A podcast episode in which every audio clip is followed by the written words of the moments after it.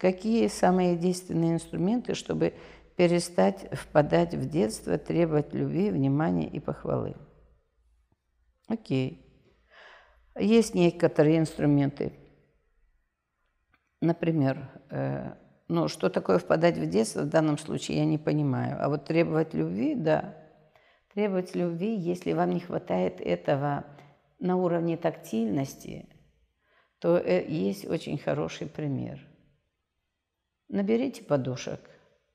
И вот представьте, вот это папа, вот это мама, вот это брат, вот это сестра, например, да залезли на диван и начали обниматься. Вот начали прижиматься к этой подушке. И сидите, жмете ее там столько, сколько вам идет.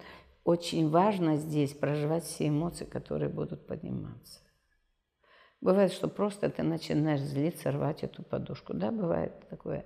И это очень правильно, потому что сначала надо прожить все эмоции, которые вы уже накопили, которые вы уже подавили. Эмоции связаны с этой травмой. А вот когда эти эмоции проходят, вот тогда появляется вот это, и вы просто прижимаетесь к какой-то из этих подушек и мирно засыпаете. Но до этого, бывает, проходят какие-то интересные вещи. Теперь, когда, я уже вот говорила только что, когда вы чувствуете себя недолюбленным, который недополучил ребенок, вы ему говорите, да, малыш, теперь я с тобой, теперь ты в моем сердце, всегда будет и я тебе куплю все, что тебе необходимо. Я додам тебе это. Вот это следующий момент, и это работает, это буквально работает. Если внимание, вам не хватило внимания, похвалы, вам не хватило похвалы, так начните вы себя подхваливать. Вот вы сегодня сделали что-то, слушай, я молодец.